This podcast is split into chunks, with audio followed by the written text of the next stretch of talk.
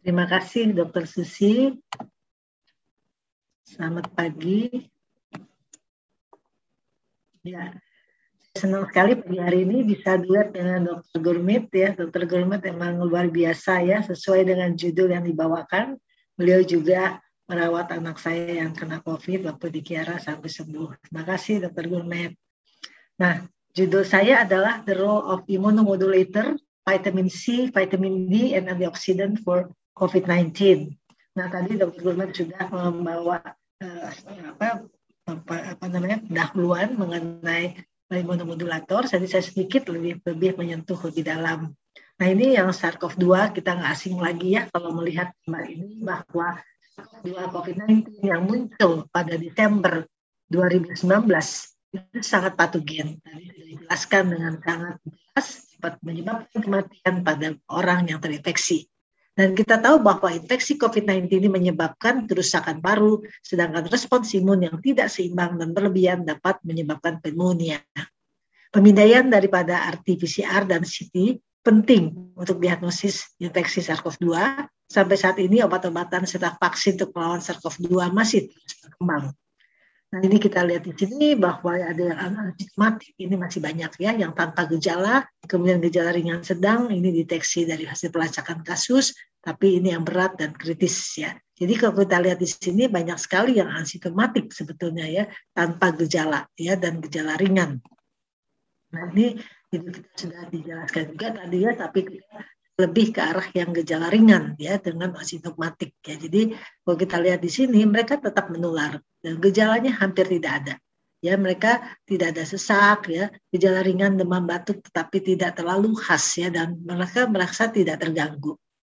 Nah, kalau kita lihat di sini mereka juga bisa isolasi mandiri ya dengan obat-obatan yang cukup di rumah, tetapi juga sering kali mereka meminum vitamin dan imunomodulator tambahan dan imunomodulator yang mereka minum ini dari berbagai sumber. Ya ada yang uh, betul-betul herbal ya yang buatan Indonesia, tapi ada juga yang campuran dan banyak lagi. Ya karena kalau sudah orang kena COVID apa pun juga mereka akan berusaha untuk bisa sembuh.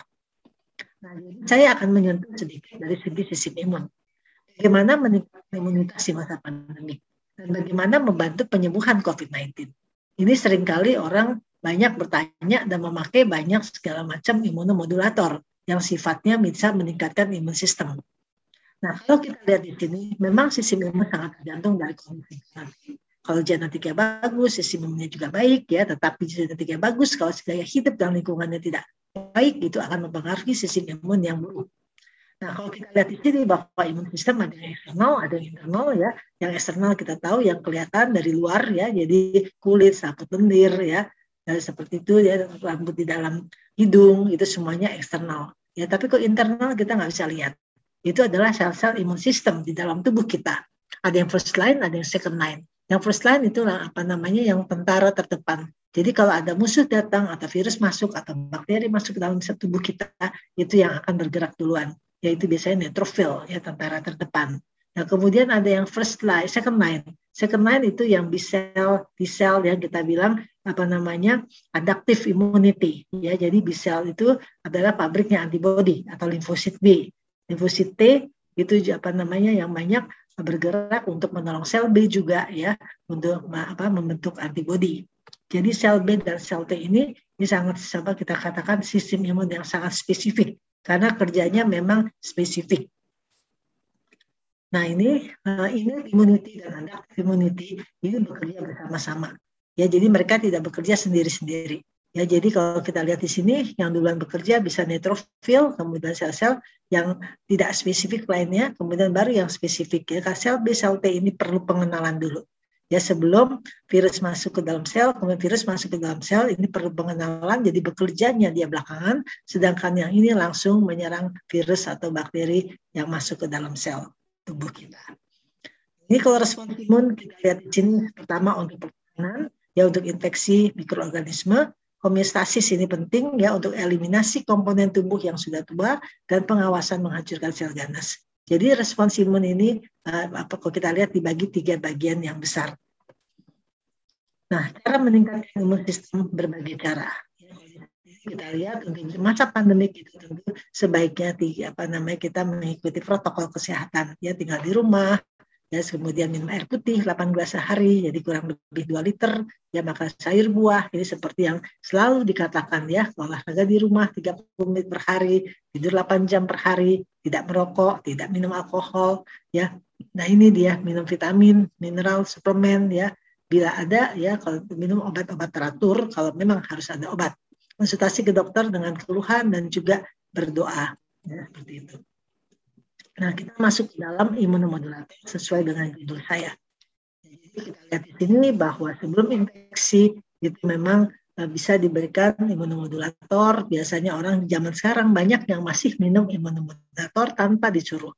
Ya, jadi mereka memang secara uh, psikis mereka merasa saya butuh imunomodulator, saya butuh vitamin. Otomatis orang minum vitamin di masa pandemik tanpa dokter suruh mereka biasanya udah minum macam-macam kalau dokter datang ke ruang kalau pasien datang ke ruang praktek saya tanya apa yang sudah diminum sebagai bahan tambahan vitamin. Wah itu dari A sampai Z mereka ceritakan. Banyak sekali vitamin-vitamin yang mereka makan dan banyak juga apa namanya dari apa multi level marketing ya. Jadi memang semuanya harus hati-hati. Nah kemudian kalau orang sudah infeksi, sudah terjadi infeksi, kemudian dia baik ya after infection, mereka juga masih sering meminum imunomodulator. Sebetulnya apa sih yang disebut imunomodulator? Imunomodulator itu adalah suatu uh, zat yang bisa meningkatkan imun sistem yang sebetulnya kita sebut imunostimulator. Tetapi ada juga yang menurunkan atau menekan sistem imun namanya imunosupresan. Jadi sebetulnya kalau imunomodulator dia memodulasi imun sistem. Jadi kita bisa pilih kita mau pakai yang mana.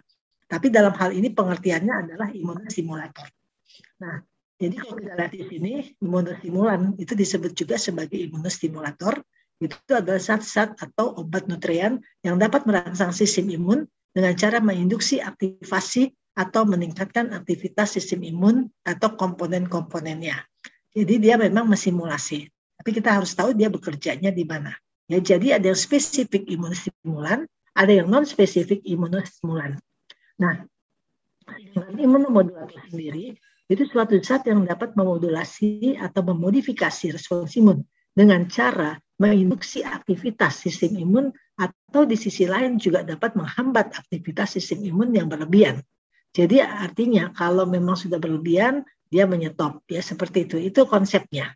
Jadi imunomodulator dapat bekerja sebagai imunostimulan atau sebagai imunosupresan, tergantung pada kondisi yang dihadapi dan bertujuan untuk mengendalikan atau menormalkan imun sistem. Nah, salah satunya daripada imunomodulator, imunostimulator itu adalah ekinase. Ekinase lama dikenal ya sebagai imunomodulasi yang dalam hal ini sifatnya imunostimulan yang berasal dari tanaman herbal. Ya, salah satunya adalah Echinacea purpurea. Jenisnya banyak ya. Dia sifatnya imunomodulator, antiinflamasi, dan memberi efek sebagai antimikroba dan menghambat virus. Jadi sudah dikenal lama dan sering dipakai di Eropa zaman dahulu adalah untuk uh, apa influenza. Nah, kalau kita lihat di sini berbagai macam imunomodulator, ya ada kurkumin dan echinacea yang kita lihat di sini apa namanya bekerjanya rata-rata semuanya di NK cell, ya NK NK cell, NK cell yang di sini makrofag ya eh, di kita lihat di sini misal dendritik ya kalau makrofag itu kan kita tahu bahwa itu apa namanya sel yang memakan antigen yang masuk ke dalam tubuh kita tapi kalau NK cell, natural killer cell, itu bekerja lebih ke arah virus ya. Seperti itu. Nah, ini kalau kita lihat di sini bahwa berapa efek antivirus ekinasi purpurea. Ya, jadi kalau dilihat beberapa virus di sini, ya kemudian beberapa sudah ada penelitian, tapi utamanya biasanya paling banyak untuk influenza. Ya, coronavirus belum begitu banyak penelitiannya, tetapi untuk saluran napas atas itu sudah bertahun-tahun ya, terutama untuk influenza. Nah ini aktivitas daripada uh, biologis dan farmakologis itu dari esinase purpurea itu ada alkamid ya, ada suatu zat yang namanya alkamid ya yang dikandung oleh ekinase purpurea. Jadi dia bekerjanya apa namanya ada yang dia merangsang interleukin 10 ya atau merangsang yang apa NK sel ya kita tahu NK sel ini apa tugasnya memang salah satunya untuk membunuh virus ya tapi juga dia bisa menghambat beberapa uh, apa zat-zat inflamasi ya kayak COX1, COX2, TNF alpha seperti itu. Juga apa namanya vaksinasi dia apa, berperan sebagai imunomodulator dengan mengaktifasi neutrofil ya makrofag, sel PMN, ya dan sel NK. Ya dan dia meningkatkan juga fagositosis ya melalui apa namanya berbagai macam jalur yang di sini ya. Kinase itu dia menghambat MFKB, MFKB ini yang memberi pesan kepada nukleus ya untuk mengeluarkan apa namanya segala macam zat-zat inflamasi ya. Jadi bersifat sebagai antiinflamasi, ya antivirus yang menurunkan sitokin proinflamasi dan antimikrobial. Ya dia mempunyai aktivitas bakterial intraseluler. Jadi dia bisa bersifat sebagai antivirus dengan echinacea, tapi juga sebagai anti apa namanya mikrobial. Nah, kalau dia sebagai antivirus di sini, infeksi saluran pernapasan ini mengganggu pengelepasan sitokin proinflamasi ya dia menghalangi terjadinya badai sitokin. Walaupun tidak langsung ya artinya uh, bukan dia sebagai anti badai sitokin tetapi dia sebagai uh, imunostimulasi yang apa salah satunya dia bisa modulasi ya yang bisa menghambat atau badai sitokin. Sehingga menghambat terjadinya infeksi saluran napas berat ya. Itu kenapa dia bisa melalui MFKPB dan tolerik reseptor 4 dan dia mengulangi juga sitokin-sitokin, interleukin 6, 10, 17 ya, dan mengurangi ekspresi mRNA, sitokin proinflamasi, dan dia juga down regulation pada interleukin 6 dan TNF alpha. Nah, kalau kita lihat di sini, ini ada apa namanya satu penelitian ya, dari Andreas ya bahwa echinacea itu bisa mengurangi risiko berulangnya respiratory tract infection. Ya, dan hal ini kebanyakan influenza ya, kebanyakan. Jadi kalau dilihat hasilnya ternyata dari 6 clinical studies ya cukup banyak orangnya 2.400an partisipan itu apa, memberikan hasil bahwa echinacea bisa mengurangi risiko kambuhan ya atau berulangnya respiratory infection dan hasilnya bermakna ya. Kita tahu bahwa komplikasi yang terjadi pada respiratory infection salah satunya ada pneumonia, otitis media, tonsilitis ya itu yang kita bisa lihat ya dan ini bisa dikurangi dengan pemberian echinacea. Nah ini ada uh, dari European Medicine Agency mereka juga sudah apa mereview mengenai efficacy dan safety daripada echinacea purpurea.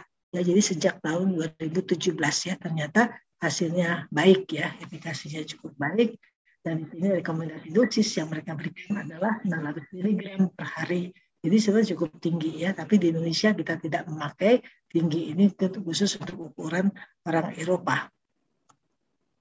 Nah ini kalau kita lihat ini keamanan jangka panjang, karena diikuti apa namanya selama empat bulan itu untuk common cold itu cukup aman ya ini Pak dari Jawa et al dengan 755 orang sehat dan dikasih profilaksis terhadap common cold ya jadi dosis yang diberikan malahan tinggi di sini ya 2400 mg per day. Ya cukup tinggi ya, tapi hasilnya hasilnya baik.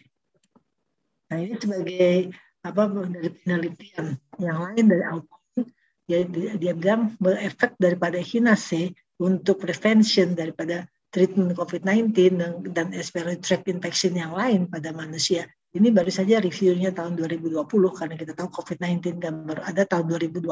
Nah, itu sebagai kesimpulan dari penelitian review ini adalah suplementasi echinacea purpurea itu dapat membantu mengatasi gejala infeksi saluran pernapasan akut ya ISPA dan flu biasa terutama diberikan pada tanda pertama infeksi. Jadi pada awal sehingga bisa menurunkan derajat keparahan dan durasi lamanya infeksi. Tidak ada bukti dalam uji klinis yang dapat ditemukan melaporkan bukti badai sitokin saat echinacea digunakan hingga bulan 4 bulan. Jadi waktu itu ada banyak sekali rumor yang mengatakan bahwa echinacea justru menyebabkan badai sitokin. Nah itu satu apa namanya pernyataan sehingga membuat orang jadi bingung memakai eh, echinacea itu takut karena bisa menyebabkan badai sitokin. Tetapi sudah dibuktikan bahwa tidak ada bukti dalam uji klinis bahwa eh, echinacea itu bisa menyebabkan badai sitokin. Nah ini imunomodulator yang lain adalah black elderberry, ya dia bersifat mensimulasi sistem imun, dia juga meningkatkan produksi sitokin-sitokin uh, yang apa namanya interleukin satu alfa, TNF alfa. Di sini memang seakan-akan interleukin 6 ditingkatkan dan alfa ditingkatkan, tapi ini pada awal reaksi. Ya, jadi seperti apa awal reaksi itu tetapi tidak menyebabkan ini berlebihan ya. Jadi ini apa segala sesuatu itu adalah untuk adanya suatu inflamasi ya, menyatakan ada satu inflamasi tapi bukan berarti itu akan menyebabkan badai sitokin. Nah, kalau di sini kita lihat bahwa di elderberry juga manfaatnya sebagai antioksidan, antiinflamasi, dan juga juga memiliki efek penurunan tekanan darah ya dan mengurangi angka kejadian kardiovaskuler ya melalui penurunan kolesterol. Jadi dia tidak hanya pada sistem imun tetapi juga pada kardiovaskuler ya. Jadi kalau kita lihat sini cukup banyak uh, manfaat daripada black elderberry sebagai imunomodulator. Nah ini uh, beberapa vitamin tadi sudah disebut ya vitamin C, vitamin D, ada juga zinc ya ini yang sudah dikenal untuk saat ini ya masa pandemik semua orang meminum vitamin C dan vitamin D ya jadi ini merupakan uh, apa vitamin-vitamin yang memang bergerak di imun sistem. Nah kita lihat di sini peranan-peranan daripada vitamin C ya memang juga sebagai apa namanya protek terhadap apa ROS ya kita tahu ini apa namanya sisa-sisa daripada oksidan ya kemudian dia juga mengaktifasi fagosit ya neutrofil makrofag ya fungsi daripada vitamin C dan juga meningkatkan proliferasi daripada sel B, sel T ya dan memobilisasi sitokin production. Jadi vitamin C memang sudah dikenal ya sejak lama. Jadi ini kelihatannya tidak banyak yang harus kita jelaskan karena semua orang sudah mengetahui bahwa vitamin C memang vitamin untuk imun sistem. Nah, vitamin D sekarang juga naik daun ya sejak adanya COVID ya. Jadi vitamin D merupakan vitamin yang memang untuk imun sistem. Ternyata reseptornya dia banyak di hampir di semua bagian tubuh mempunyai reseptor uh, vitamin D, termasuk juga sel-sel imun sistem. Jadi artinya vitamin D dibutuhkan. Vitamin D memang bisa didapatkan dari diet makanan dan juga dari sinar matahari melalui kulit ya. Dan apa namanya di metabolisme di liver, kemudian diaktifasi di ginjal, lalu disebarkan ke seluruh tubuh setelah diaktifasi di ginjal. Tapi kita harus tahu kapan waktu berjemur untuk vitamin D yang baik untuk di Jakarta itu sekitar jam 10 sampai jam 1 siang, tetapi tidak lebih dari 10 menit. Karena yang kita butuhkan adalah ultraviolet B ya, sehingga itu yang ada pada jam 10. Sedangkan di bawah jam 10 itu yang ada ultraviolet A. Nah, sedangkan vitamin D itu banyak ada di dalam ultraviolet B. Nah, ini antioksidan ini juga kita lihat ini apa namanya uh, posisinya adalah yang ini ya. Jadi untuk ROS yaitu cross ya reaktif oksigen oksigen itu ya sisa-sisa radikal bebas di sini. Nah, ini kita lihat di sini. Ya, kalau antioksidan bekerja, maka sel-sel imun sistem juga akan bekerja lebih baik. Sel B-nya juga akan lebih baik. Kita tahu sel sel beta ini sel beta ya bukan sel B. Sel B ada di sini kemudian secara umum metabolisme di dalam tubuh juga akan apa berjalan dengan baik ya karena sisa-sisa radikal bebas itu yang harus dibuang dari sini karena itu kita harus memberikan apa antioksidan yang baik di sini. Nah ini kalau antioksidannya baik, sistem juga akan bekerja lebih baik. Nah ini tadi sudah disebut astaxanthin ini merupakan satu antioksidan ya yang sudah dikenal dan diambil dari ekstrak alami ya Hematococcus fluvialis ya dan dia mempunyai aktivitas antioksidan yang lebih tinggi daripada antioksidan sintetis komersial ya. Jadi kalau kita lihat di sini bahwa antas apa astaxanthin ini memang merupakan yang satu pilihan ya yang bisa kita pikirkan untuk dipakai saat ini. Nah, manfaatnya dalam masa pandemik bahwa astaxanthin ada yang yang kuat yang bekerja di lapisan dalam dan luar membran sel. Stres oksidatif dapat terjadi selama infeksi virus karena produksi ROS yang berlebihan dan sitokin proinflamasi dan stres oksidatif ini menurunkan imunitas inal dengan menurunkan produksi sel T dan sel B.